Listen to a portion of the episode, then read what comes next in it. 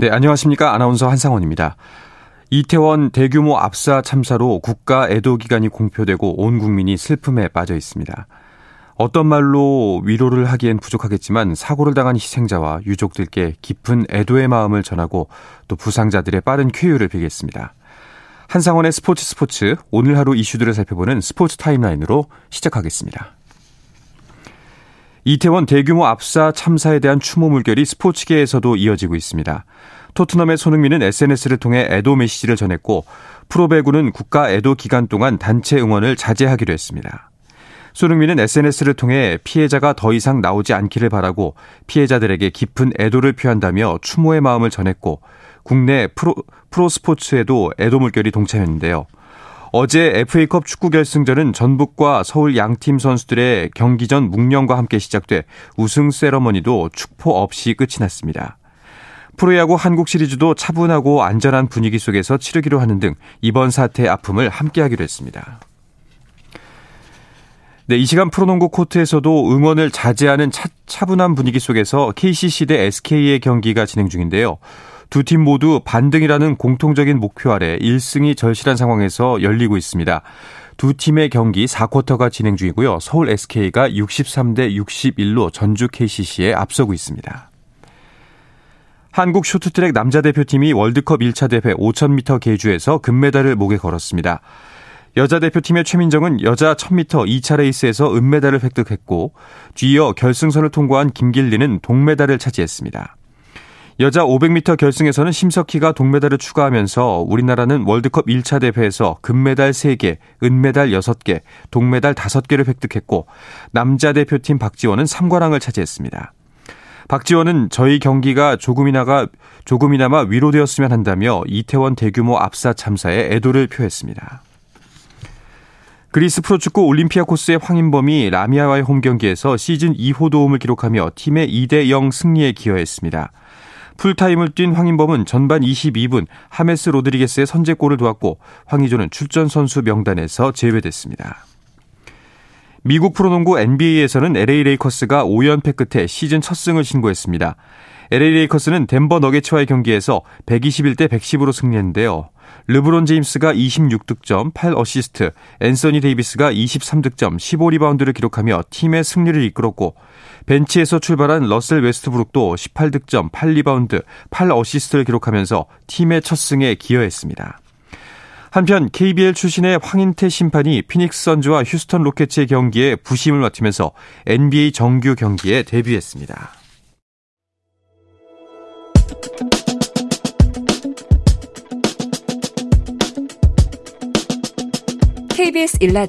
스포츠 스포츠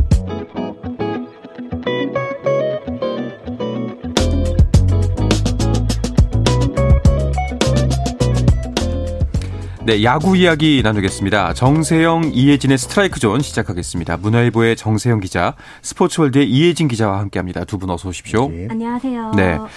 어, 이태원 대규모 압사 참사로 인해서 스포츠계 애도의 물결이 이어지고 있습니다. 오늘 한국 시리즈 미디어 데이도 예외는 아니었죠? 네, 오늘 오후 인천에서 한국 시리즈 미디어 데이가 열렸는데요. 예년과는 달리 엄숙한 분위기 속에서 진행됐습니다. 상대를 도발하는 농담 등은 최대한 자제를 했고요. 네. 차분하게 각오를 전하는데 초점을 맞췄습니다. 음, 그 참사 소식이 전해진 직후에 KBO도 긴급 회의에 들어갔다고 들었는데요. 그렇습니다. KBO는 30일 오전 어, 허구연 총재 주재로 긴급 회의가 소집됐고요. 한국 시리즈에서 앰프, 대북, 리프트 사용 금지를 어, 하기로 했고 치어리더 공연도 금지하기로 했습니다. 네. 식전 행사도 모두가 대부분 이제 취소가 될 것 같고요. 어, 시구자도 이번에는 한국 시리즈 1차전 시구 없이 진행되고 경기 전에는 추모 묵념으로 하기로 이렇게 결정이 됐습니다. 네. 그 또 조용한 분위기 속에서 치러야 하는 것도 당연하고 또 이제 관중들이 몰리는 곳이어서 안전에 다시 한번 또 신경을 써야 될 것 같아요. 네, 그렇습니다. 한국 시리즈는 프로야구 최고의 이벤트잖아요. 음. 많은 분들이 경기장을 찾을 것으로 예상되는데 미디어 데이가 열린 오늘 오후 1차 오늘 오후에 1차전이 열리는 이 SSG 랜더스 필드에서 문체부와 KBO 그리고 양 구단 관계자들이 모여 안전 관련 대책 회의를 열었습니다. 내일 1차전에서는 한 2만여 명 이상이 찾을 것으로 예상이 되는데요. 관중의 이동 동선 등을 꼼꼼히 체크하는 분위기였습니다. 아무래도 안전에 대해 만반의 준비를 하는 모습이었습니다. 네. 어, 또 한국 시리즈에서 경기를 이제 치러야 하는 선수들도 그렇고 또 마음속으로 응원을 해야 하는 팬들도 참 마음이 복잡할 것 같습니다. 네, 전 국민적인 슬픈 바 애도 분위기를 감안해서 조용한 분위기 속에서 이번 한국 시리즈가 열릴 것 같습니다. 음. 오늘 열린 미디어 데이에서도 양팀 감독 그리고 SSG의 최정 그리고 한유섬 키움의 이종우, 야시엘 푸이그 선수는 모두 왼쪽 가슴에 검은 리본을 달았고요. 네. 어, 김원영 감독은 출사표를 밝히기 전에 이번 이태원 참사로 인한 희생자 유가족 분들에게 깊은 애도를 표한다며 자리에서 일어나서 90도로 음. 이렇게 고개를 숙였습니다. 홍익기, 홍원기 감독도 한 가정의 아빠, 부모로서 아픔을 공감한다. 위로의 어, 유가족에게 위로의 말을 전하고 싶다고 말했습니다. 네. 어, 침체된 분위기였다고 해도 또 역시 그래도 미디어 데이였던 만큼 각 팀이 앞으로 펼쳐질 대결에 대해서 각오를 한마디씩 다졌겠죠? 네, 그렇습니다. 이날 두 팀은 서로를 인정하면서도 한치 양보 없는 승부, 승부 를 예고했는데요. 김원영 SSG 감독은 정규 시즌에 이어 한국 시리즈에서도 팬들이 원하는 우승을 이루겠다고 밝혔습니다. 홍원계 감독은 좋은 에너지를 가지고 한국 시리즈에서도 멋있는 도전 이어가도록 하겠다. 유종의 미를 거두겠다고 목소리를 높였습니다. 네. 그 두 분께서는 혹시 키움과 SSG는 뭐 결정돼 있었으니까요. 키움이 올라올 거라는 예상을 하셨나요? 어, 저는 예상했던 것과는 정반대로 진행이 됐는데, 어. 솔직히 이 객관적인 전력에서 앞선 LG의 압도적인 우세를 예상을 했습니다. 네.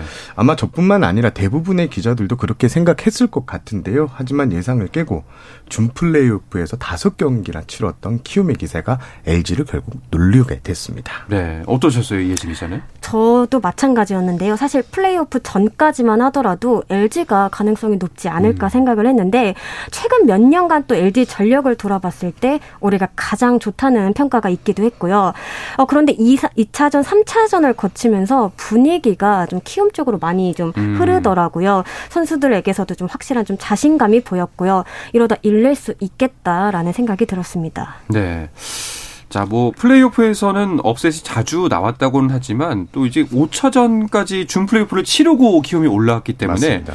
다들 예측은 체력적으로나 여러 면에서 좀 힘들지 않을까라는 예상이 있었는데 의외였어요. 결과적으로 이 잠실에서 열린 플레이오프 1, 2차전에서 1승 1패로 마치겠다는 키움의 전략이 통했는데요. 음. 곧바로 3차전 선발이자 올해 최고의 투수인 안우진 카드마저 3차전에서 어, 성공하면서 분위기가 완전히 키움 쪽으로 넘어왔습니다.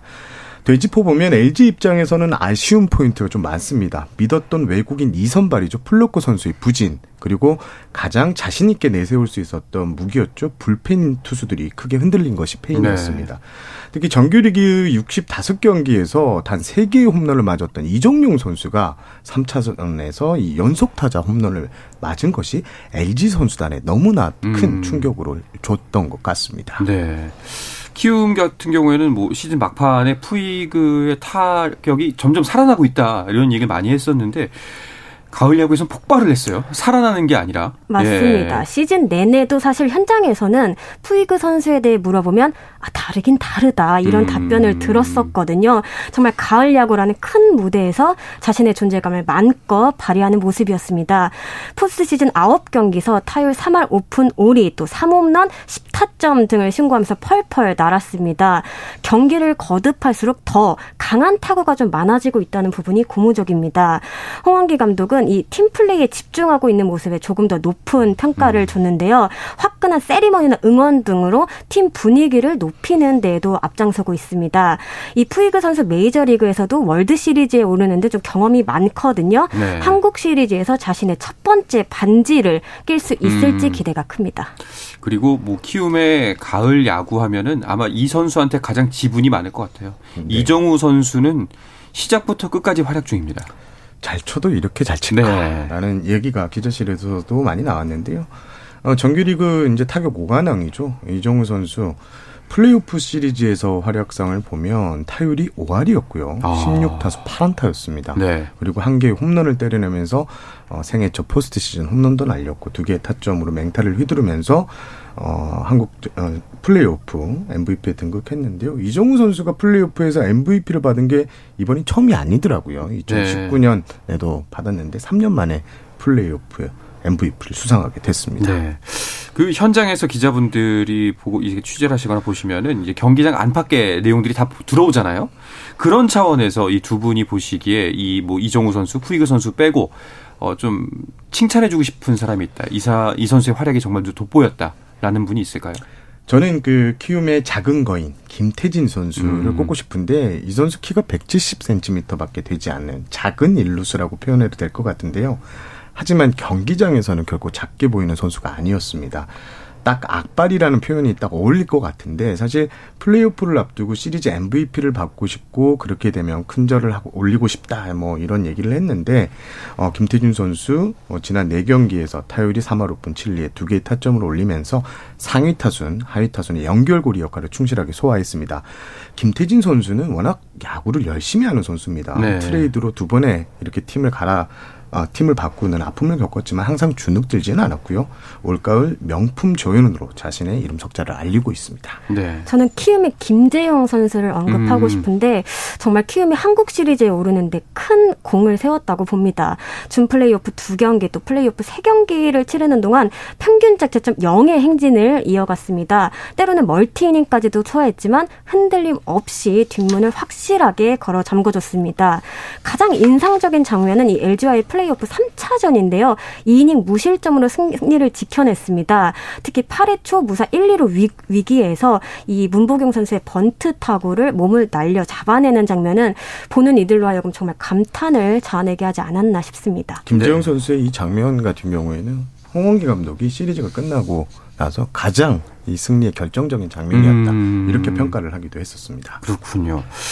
뭐 아까도 말씀하셨지만 사실 2위 LG가 이렇게 좀 허무하게 어, 한국 시리즈로 가지 못할 거라고는 예측을 다들 못한 것 같아요. 뭐 말씀하셨다시피 역대 최근 전적, 최근 성적 중에 가장 좋았고 가장 강한 팀이라고 자평하고 있었는데 말이죠. 맞습니다. 저 역시도 LG가 그것도 1승 3패로 물러나게 될 줄은 몰랐는데요. 플레이아프를 앞두고 정말 많은 분들이 이 LG의 한국 시리즈 진출 가능성을 높게 보고 있었습니다.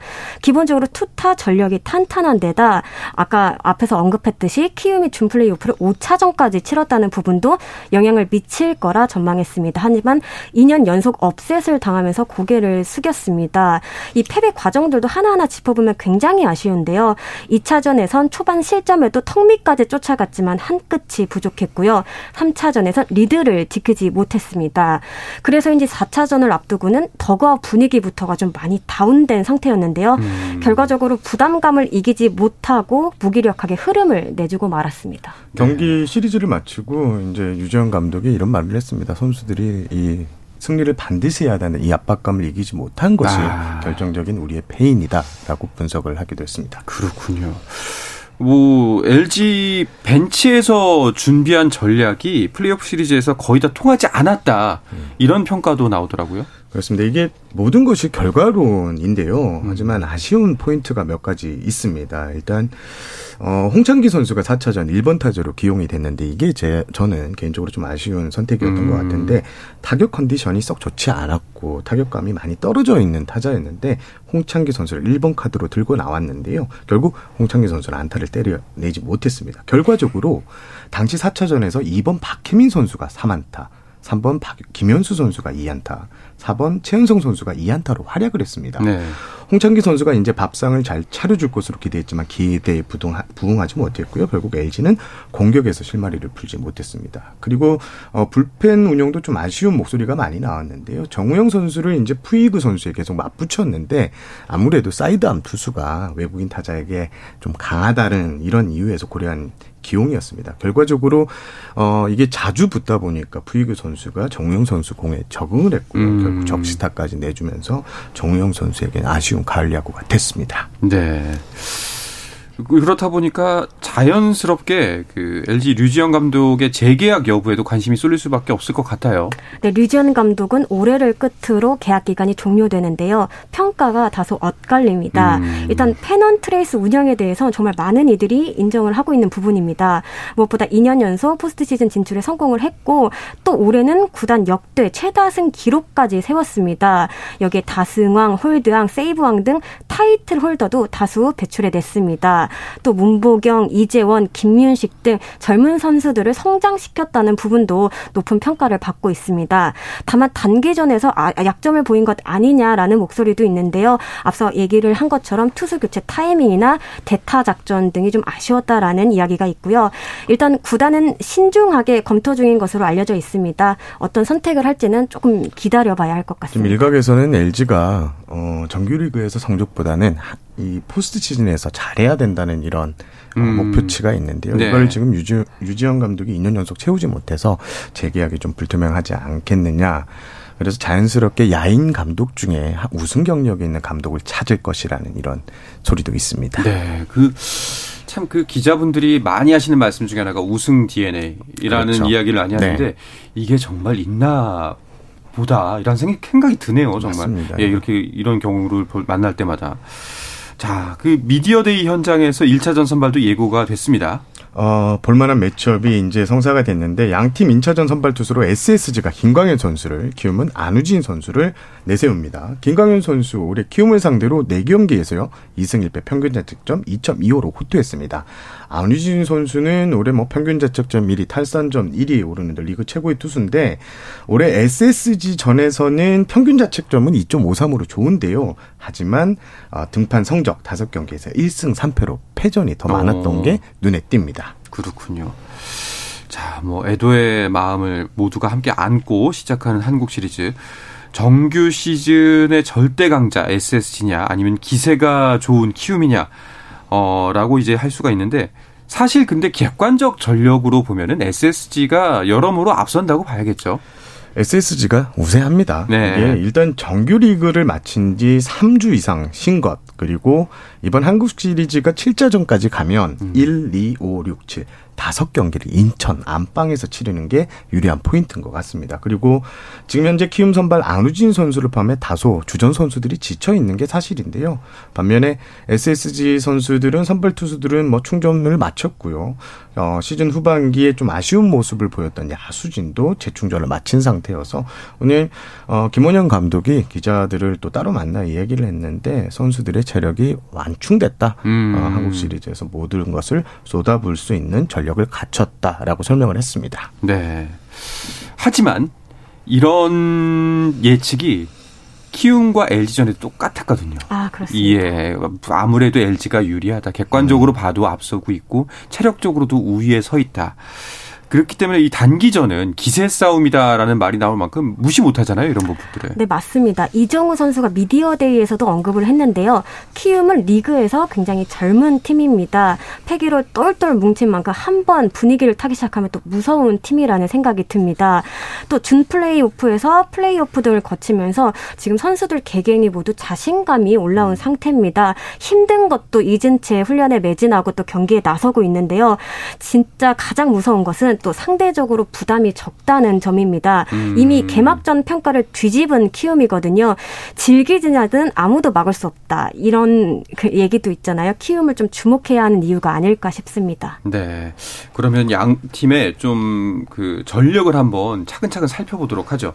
마운드부터 한번 비교를 해볼까요? 일단 어, 단기전에서 가장 중요한 게 선발 투수인데요. 네. 선발 투수는 SSG가 완벽하게 우위에 있다. 이렇게 보고 있는데 가장 큰 것은 앞서 말씀드린 대로 키움 입장에서는 안우진 선수가 좀 많이 지쳐 있다는 게 음. 변수입니다. 안우진 선수가 정규리그에서 196이닝을 던졌고요. 포스트 시즌에서 4경기에서 나서면서 벌써 220이닝을 넘겼습니다. 안우진 선수의 한 시즌 최다 이닝이 지난해 107.2이닝이었는데 어... 벌써 두 배나 던진 셈입니다. 두 배네요.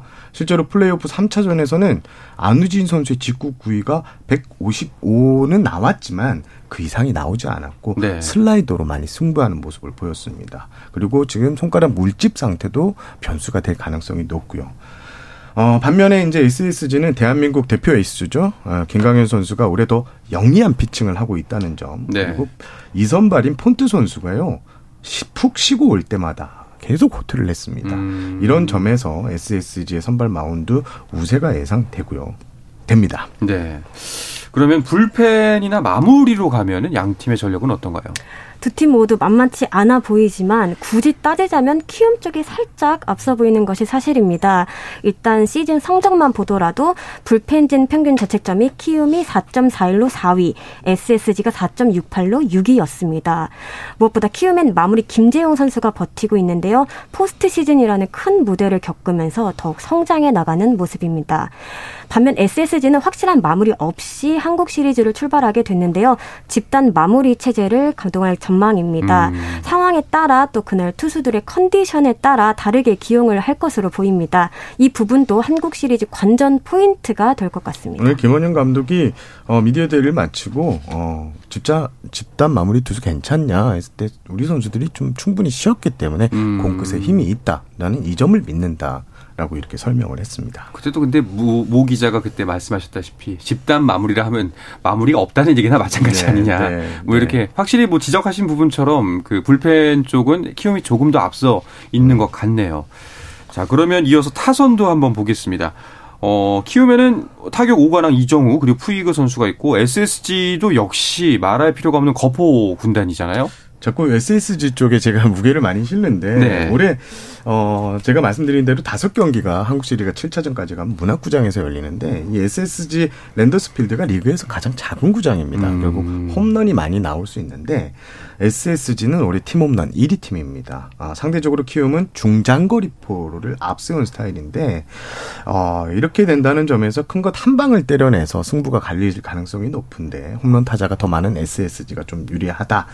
어, 이렇게 포인트를 짚고 싶고요. 키움은 이정후 선수가 워낙 지금 페이스가 좋습니다. 네. 그래서 이정후 선수 앞에 포진하는 이 테이블 세터가 얼마나 많이 음. 출루를 하느냐에 있어서 이 승부가 갈릴 것 같습니다. 그렇군요. 그, 뭐, SK, SSG 전신의 SK를 포함해서 두 팀이 한국 시리즈에서 맞붙은 적은 있었나요? 이번이 처음입니다. 포스트 시즌 전체로 범위를 넓혀보면 시리즈 상대 전적에서 키움이 2승 1패로 조금 앞섭니다. 가장 치열했던 두 팀의 가을 야구 기억은 2018년 플레이오프였는데요. 당시 5차전까지 간 5차전 연장까지 가는 접전 끝에 한유섬 선수의 끝내기 홈런으로 SK가 한국 시리즈에 진출한 바 있습니다. 2015년 와일드 카드 결정전 그리고 2019년 플레이오프에서는 키움이 전승으로 SK를 꺾은 바 있습니다. 네. 어, 그런데 뭐 한국 시리즈는 일정상으로도 당연히 1위팀이 유리하고 또 이제 키움 피로도 많이 누적되는 상황이어서 뭐 두 분의 말씀을 총 정리를 해봐도 SSG가 확실히 유리한 상황인 건 맞는 것 같습니다. 오늘 SSG 선수들을 좀 만나봤는데 올해 상대 전적에서 11승 5패로 압도적인 우위였거든요. 음. 특히 에이스 안우진 선수가 나온 경기에서 사- 많은 승리를 쓸어 담았습니다. 그래서 선수들이 어, 키움은 우리가 언제 붙어도 자신 있다 이런 얘기를 많이 했습니다. 네. 두 분이 보시기에는 어, 어떤 부분이 가장 승패를 좌우할 만한 포인트라고 보세요? 저는 모든 시리즈가 다 그러하지만 초반 흐름이 굉장히 중요하다라는 생각이 드는데요.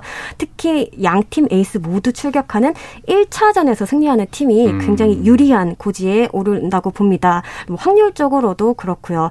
그런 의미에서 1차전 선발 투수인 김광현, 안우진 선수가 어떤 피칭을 펼치느냐가 이 전체 시리즈를 어, 가늠할 수 있는 또 하나의 꼭지점이 될 수 있다고 생각합니다. 네. 여기에 또 큰 경기에서는 수비의 중요성을 좀 강조하잖아요. 음. 훈련 기간 제가 인천에 취재하러 갔을 때 이 SSG 더가우 곳곳에 수비의 중요성을 써놓은 포스터가 눈에 띄었습니다. 좀 더 촘촘한 수비를 자랑하는 쪽이 웃을 가능성이 높다고 봅니다. 저는 1차전 타격 이라고 보고 싶은데요. 과거 이제 한국 시리즈 1차전을 보면 충분히 쉬었던 1위 팀들이 타격에서 힘을 내지 못했거든요. 음. 만약 지금 객관적인 전력에서 SSG가 앞서고 있는데 1차전에서 SSG의 타격이 터져준다. 이러면 시리즈는 일방적으로 SSG 쪽으로 흐를 가능성이 상당히 높아 보입니다. 그렇군요. 확실히 오래 쉰다는 것이 좋은 점도 있지만 네. 이제 그 흐름을 좀 잃어버릴 수도 있거든요. 알겠습니다. 자, 두 분의 예상은 어, 어떤가요? 뭐 저는 의미 없습니다만 예. 4승 1패 4승 SSG의 1패. 승리. 예. 지금 현행 이제 KBO 리그 포스트 시즌은 이 정규 시즌 1위가 절대적으로 유리한 시스템입니다. 그래서 만일 2위 LG가 올라왔다면 예측이 조금 달라졌을 수도 있는데 음. 상대는 사실상 이제 3명의 선발로 9경기 혈투를 치렀던 키움이거든요. 네네. 3주가 넘는 충분한 휴식을 취한 SSG가 양적 질적으로 모두 우위를 점하고 있다. 이렇게 분석해 보겠습니다. 저도 비슷한 입장인데요. SSG가 지금 선발 야구를 계획하고 있거든요. 이것이 이제 계획대로 간다면 유리한 지점이 많다고 생각이 됩니다. 다만 선발 야구라고 해도 SSG 역시 4차전에는 좀 물음표가 있거든요. 음. 뭐 마무리 쪽도 살짝 미지수가 있고요. 그런 의미에서 4승 1패가 아닐까라고 음. 생각이 듭니다. 알겠습니다.